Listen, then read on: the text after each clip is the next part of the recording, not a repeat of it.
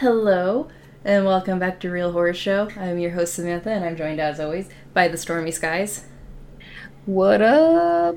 who has a new poem published in a magazine or book. It's something like that. It's like a it's like a uh, it's called a review uh, or Mm. something, but it's just an indie press and it's one of their like seasonal print offs. So yeah, Nice. yeah. Nice, nice. Pretty cool. I like it. Um, what is the name of it? Um, the name of what the poem or the, Uh, the the press? the review, I guess. Uh, it is. Let me. I feel so silly having to look at my Gmail to tell you. Um, but the press is called um, Papichu, so it's like Pa Peach U. Um, and the review is called Pipachi Review Issue Four Nice. and um, they have like a Twitter and an Instagram and stuff like that. And um, uh, this print off is uh, on sale for like twenty dollars, but twenty percent of the net uh, the net profits go to the Marsha P. Johnson Institute, which is an institute that supports the Black trans community, which I think is a community that is just like maybe overlooked uh, Mhm. a little bit, even in the time of you know this um, fighting racial injustice and Black Lives Matter. Still, it's important, and it actually goes along with the uh, purpose and mission of this press. So yeah, check it out. Uh, the poem is called "A Note on How to Cry." So I'm sure when you read it, you'll just have a really great feeling after because it's really fun and exciting. Yay! Excellent. So Uh, that's that's my spiel. super exciting. Um, it's been a couple weeks since we actually recorded because John Saxon died a couple weeks ago. So instead of yeah, I'm sorry. don't laugh. I'm sorry, Sam. I just forgot, and I know that you're upset. So I'm sorry I laughed. So uh, instead of posting our new episode we had recorded, and I was totally like ahead of on uh, editing and stuff, totally not last minute scrambling. We Yeah, no way. we uh, re-released our very first episode, which happened to be on Nightmare on Elm Street, oh yeah. where John Saxon was at his daddiest. Yes, and I'm very sorry for your loss. I know that you were really upset because he did he die I on like the same day as like Regis Philbin. Like everybody died that day. I was like upset about Regis, and then I heard about John Saxon. I was like, oh fuck, that's Sam's like dream man, like the man of her dreams. So He just John Saxon just had like this perfect bone structure. His eyebrows were, as the kids say, on fleek. oh yes, on fleek. He was he was, he was a very handsome man. Um, so you know yeah. what? He was very handsome man, and I, I'm. But he was. I. I sometimes I don't realize how old people get when time goes by. Yeah. And everybody's like 89, and I'm like, oh shit. I guess Yeah. it was time to go. Then you know. I mean, even for an 89 year old, he didn't look like horrible. Yeah. No. No, he didn't. Not Kind of- bad at all, man. He aged kind of like a controversial figure, Clint Eastwood, where for like 90, I don't think Clint Eastwood looks like bad. Yeah, he doesn't because he just looks the same as he did when he was younger. Yeah. Oh, yeah. So, It's like a squinty man. yeah. So, if I have my shit together, and my plan is to, once David goes to bed, quickly edit this because it should be a short episode. It's a mini show um, to discuss what we're doing next, per usual. Yes. Um, yes, absolutely. So today is Wednesday. Tomorrow, as soon as David is off work, we are heading up to Pennsylvania, the other side of the state, so I won't be seeing my co-host. Ooh. For- Wait, we're at in Pennsylvania. Uh, New Cumberland, Harrisburg, that area. Oh, excellent. So it's kind of, I think it's still like two hours from Philadelphia, but it's also two hours from you. So Yeah, yeah, but that's okay. You'll be in like a good middle spot, you know. yeah, we're staying in Mechanicsburg. Just that was the Wow. closest hotel. Nice. Sounds like a fun place. yeah, I mean, we're only really going to stay for the one day because I have my lawyer meeting for Yeah. the movie adaptation of my play. Hell yeah. It's awesome, man. So hopefully that goes all right. Um, I'm gonna be smart and not sign anything at the lawyer meeting because I don't have any representation there, and that would be fucking stupid. That is absolutely very true. Yes. So word to the wise. Um, if Well, you you're are ever making a movie, if you wrote a movie, don't sign any legal contracts until you have your own representation review them. Hell yeah. Lawyer up. Um, and that, that's basically what I've been doing for the last two weeks. Very expensive, by the way. Uh, very poor this month. I registered my play itself with the Copyright Office just so that's protected under my name. Nice. That's Um, great. I registered with the Dramatists Guild of America as an associate member, which Nice. is basically the same as a full member.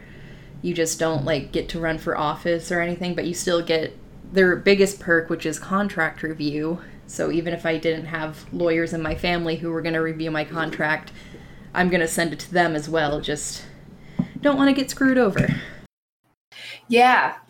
Absolutely. So that that is something that is really important and probably could be overlooked in all like the fun and delight of wanting to like sign stuff. So absolutely excellent advice. Yeah, and David's gonna be there. I'm gonna actually make him sit in on the meeting with me so he can kind of take notes and stuff. Yeah, absolutely. me. That's it's great to have somebody else to like hear everything too. Because my quote unquote yeah. representation is my cousin who's a lawyer, but she lives out in California, so since the meeting's at 8:30, I'm like, don't worry about it. I'm not It'll be like five, yeah. Yeah, I'm not gonna make you wake up at five in the morning for a Zoom call.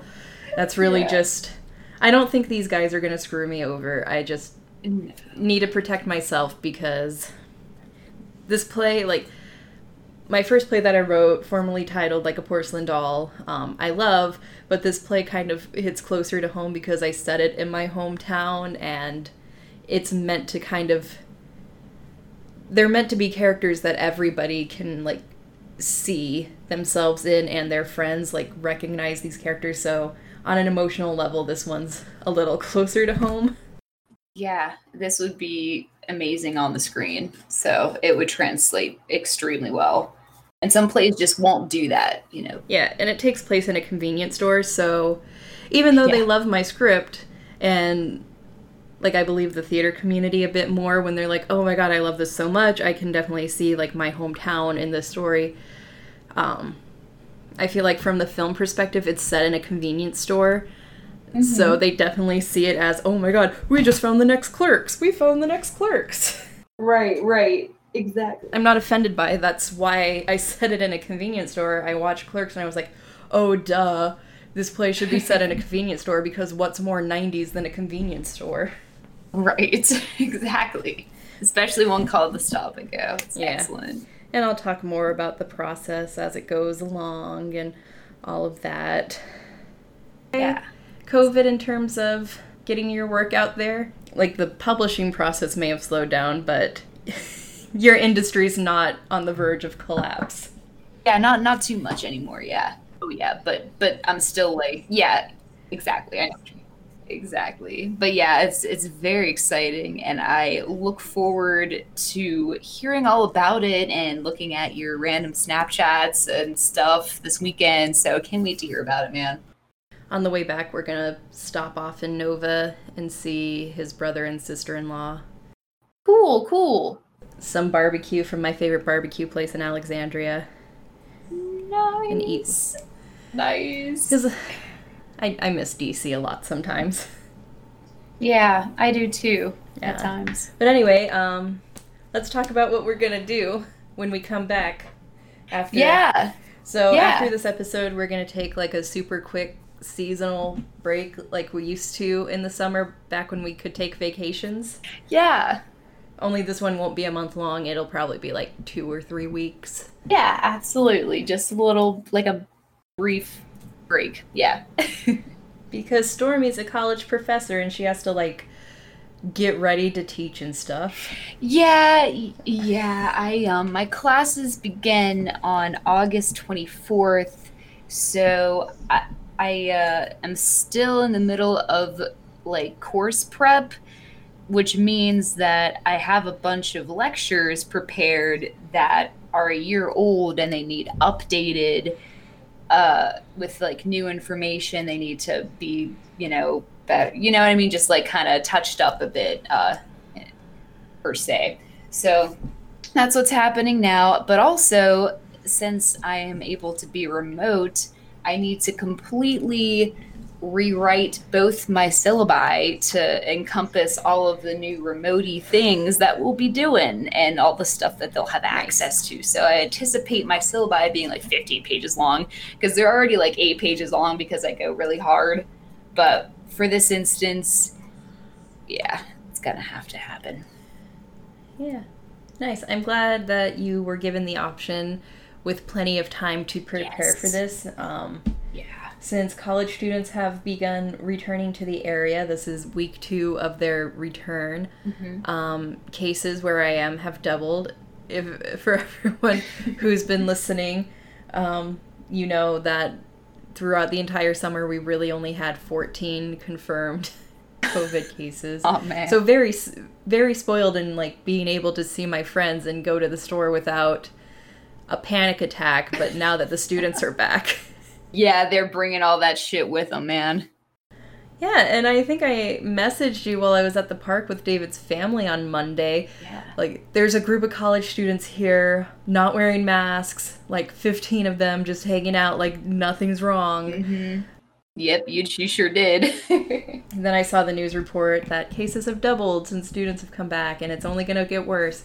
And it's because they went straight from vacation to school dorm.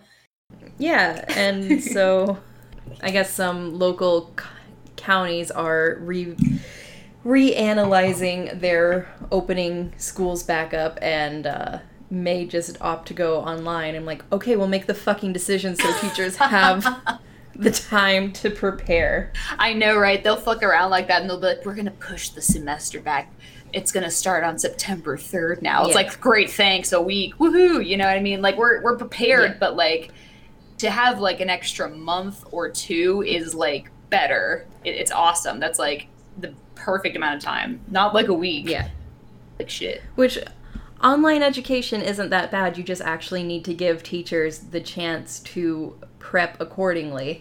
Yeah, yeah, there's a lot of stuff like you'd be surprised at how much stuff that needs to be looked at when you're doing like just remote. And um it, it, it's question of like accessibility and then like just having um the uh, like the students availability making sure they have internet all these different things so you know it's easy to overlook that when you just do face to face because you just go somewhere and talk to them in person and then leave so it's just a whole different ball game it's it, it's great that i'm able to do remote but it's like you have to really check all the boxes you know to make sure you're doing it Yeah. as it needs to be done So that's why we're taking a short little break.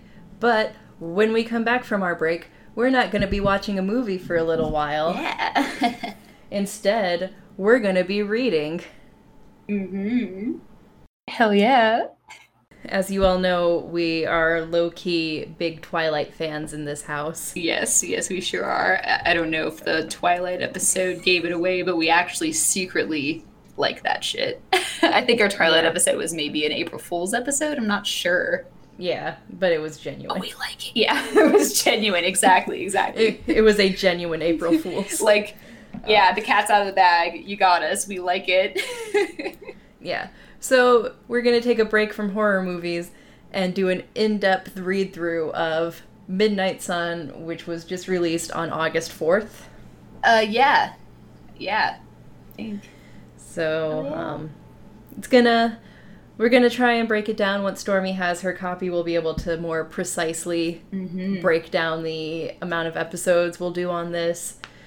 But it'll be a good time. Um, another problematic person to reference. Uh, but yeah, I already mentioned Clint Eastwood, so we're in we're in for it. Yeah. Um, I imagine our series will be a lot like the iconic Alex Reads Twilight series from back on back in the day on YouTube. Alex reads Twilight. What is that? Uh, it was a pretty big thing. He was a he is a British YouTuber, um, Ah. and he got super famous because he read the entirety of Twilight.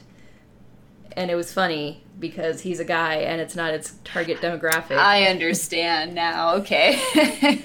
uh, but the reason he's problematic is because like at the height of his YouTube fame, he was he was in a few bands. He has his own solo music career. Mm-hmm. Uh, comes out that he kind of is a shitbag, and uh, I don't.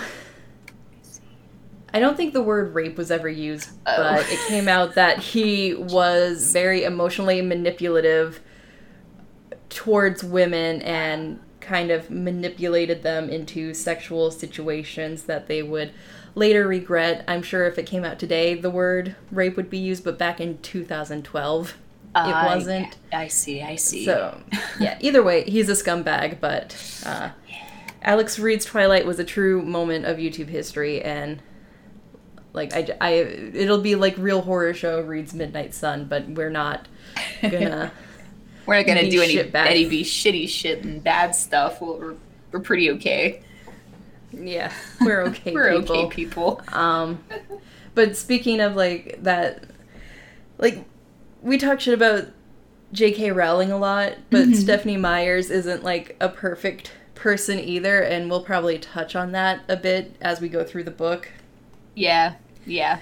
Um, one big plus side of Stephenie Meyers is she doesn't really have a Twitter presence as herself, so she's not openly being transphobic Yeah. under her own name like J.K. Rowling is. Yeah.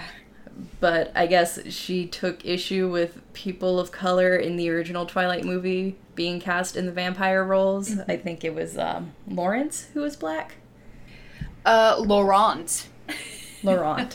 Laurent. Call yourself a fan? I'm just kidding, Sam. I just fucking Sorry. watched the whole fucking thing the other did. day. You just watched marathoned it. I'm sure Luke loved that. Who loves that shit, dude? Um, but yeah, so Stephenie Meyers is problematic, and in fact, if we have any Native American listeners, I'll even I'll throw this out on Twitter when we get closer to it. I would love to have you guys on to talk about the Native American representation in Twilight.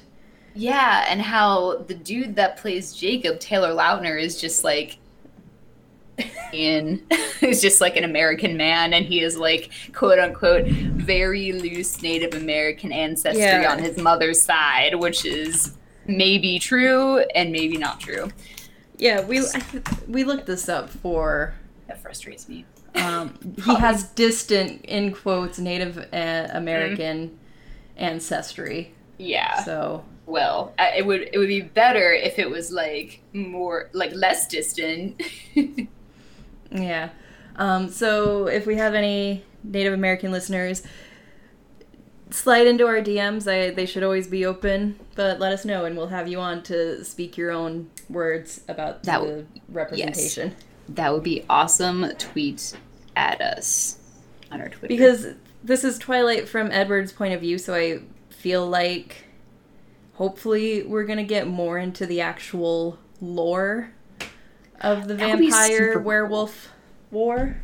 Yeah, and why they're natural enemies. Yeah. Like to know. Um, but we haven't started reading the book yet. However, we will talk about the cover because there's just so much fucking symbolism on this cover. yes, this cover is beautiful, of course, in original Stephenie Meyer fashion. It's got the black background with a very like bold colored fruit object. And just like the first one, it was an apple, and now we have a pomegranate for kind of the first one, but in a different point of view. And it's a half of a pomegranate, and it's the juice is coming out. Um, so, like in the original Twilight novel, on the cover, Edward was holding an apple. In fact, the original Twilight cover is the only one that has like people Hands? hands. Yeah, people. Hands. You're right. I have to look at it now. I'm gonna look at it. Um, and you know that was just super symbolic because the apple is the westernized um, forbidden fruit. It is believed to have been what Eve ate and took Adam down with. Took, yeah, she took him right down.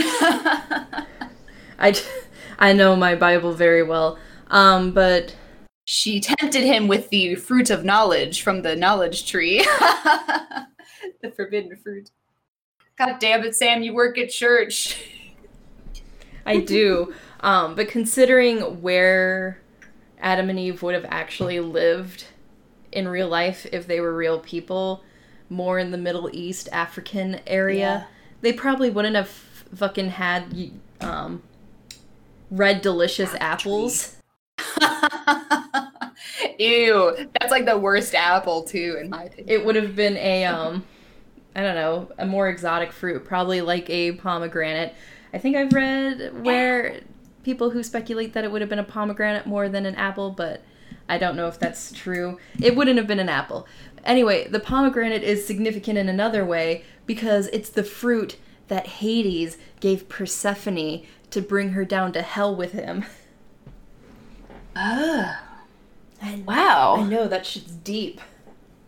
That's extreme. That's like really cool because it's like the total mirror symbolism of the apple and the pomegranate. So Yeah. amazing. Like the apple is what the woman gave the man to tempt him to sin, and then the pomegranate is what the man gave the woman to drag her down to hell. Like it's so, it's so. It's Edward trying to say, I know you're gonna want to be a vampire because they all think they're damned. And he says in the first movie that he's going to hell anyway, which is random. But like, that makes so much sense. He's like, fuck. Bella knows she was born to be a vampire. She's gonna become a vampire. And this fruit represents me, myself, be tempting her and dragging her to hell as a creature of the night. Yeah, Amazing. it's it's deep. It's it's very. It's Ah, and let's yeah, let's talk more about pomegranates like in a general fashion. um they're they're kind of a bloody fruit. Like I'm not I'm not the biggest fan of pomegranates. I think they're overrated. Like it's like it's the seeds. yeah, it's like a teeny bit of fruit and then a seed. Yeah, and then you like get a little juice, but then you have all the seeds in your mouth, and you're like, bleh, bleh, bleh, bleh, and you're just like, this is not fun. Yeah, you take one bite, the juice rushes out, and you're like, "Oh, this is good," and then that's it. That's, that's fucking it. That's why they amazing. Like they recently made this thing called POM juice. So it's like pomegranate juice, and it's like you drink that, and sometimes that's too much because it's like a punch in the face 'cause it's so like strong. But it's really good for you. And isn't it true that pomegranate juice is like a like a natural like what the fuck am I thinking? Like a Antioxidant. uh, it is an antioxidant. Um, pomegranate juice. It's an aphrodisiac, and it's a natural aphrodisiac. Um, so that means that it naturally arouses a person. Oh. I guess that's what people say, and that's why when you drink pomegranate juice, that's like what that's like another Oh, benefit. shit. Are we finally gonna get the answer of how Edward was able to get a boner to conceive Renesmee? Yeah, like Edward, and it's so funny that you you bring that up because since I just watched the the series, whenever they are gonna have sex, I'm just like, does he get aroused and does he get a boner or like? Does he ever think about sex? You know, like anything like that? Because like Bella, like Bella was so horny. wants to have sex with him. Yeah, and I'm just like, and he's like, stop, like I don't want to do this. And she's like, didn't you want to? And he's like, no, I do, trust me. And I'm just like, does does he? And so maybe he actually like has this other side to him that he really suppresses for Bella. So you know he doesn't like unleash his like violence uh, when she's not prepared for it because she's just a human. So I don't know, but that's what I do know about pomegranate. That's the first thing I thought when I saw the the cover was about it's a sexy fruit, yeah, it is. like literally. Yeah, Go to midnight sun. yeah. Um, I don't think I have anything more to say about the cover other than it's really cool looking and her covers are always super cool. She's got a great mhm. cover designer or whatever. Yeah. Good job, cover designer. I don't have the book next to me, otherwise, I'd open it up and call you out by name. But I'll do that next episode when we come back in three weeks. Yeah, three weeks. Uh, any other thoughts? Are you excited? This book has been 15 years in the making. Uh, yeah. Whenever um I heard that it was coming out, I uh I was like, oh shit, like the same one that like got leaked that one time, like the one that we all had that like the first chapter and we like couldn't wait for it to come out and then something bad happened and then like it never happened. It kind of like went away. And it really crushed a lot of us. So like whenever it came back, Hmm. and they were like suddenly like, oh, she's gonna she's gonna do it. She's gonna publish it. And I was like, oh my god. I wonder, like, if, am I still gonna know? Was yeah. Midnight Sun's first chapter on her website way back in the day? It was. I remember there was a first chapter that was available. I think it was on her Okay. website, and she was like, "Hey guys, like this is what's going on," and like something happened where like there was a leak of like maybe the entire first draft that wasn't even finished yet, and she kind of abandoned the project uh, for however many years. But she, I, she was still working on it, man. Like she, so now we have it, and it's like we don't care like if it's not tainted anymore like we needed this Yeah. because we wanted it whenever we heard it was going to happen like everybody who is anybody who is a twilight fan wanted to understand what edward was thinking you know I'm gonna so I'm gonna have to browse the uh, Wayback Machine and oh shit, I might be able to pull it up on the Wayback Machine, the original first chapter, and then we oh shit, I found it. oh nice read it and then we can like compare Yeah, we can compare and contrast. Hell yeah! All right, I think that's good for tonight. all right I will keep Sound good. you updated on my legal stuff, yes absolutely you should and uh, you'll keep me updated on your school stuff. Heck yeah.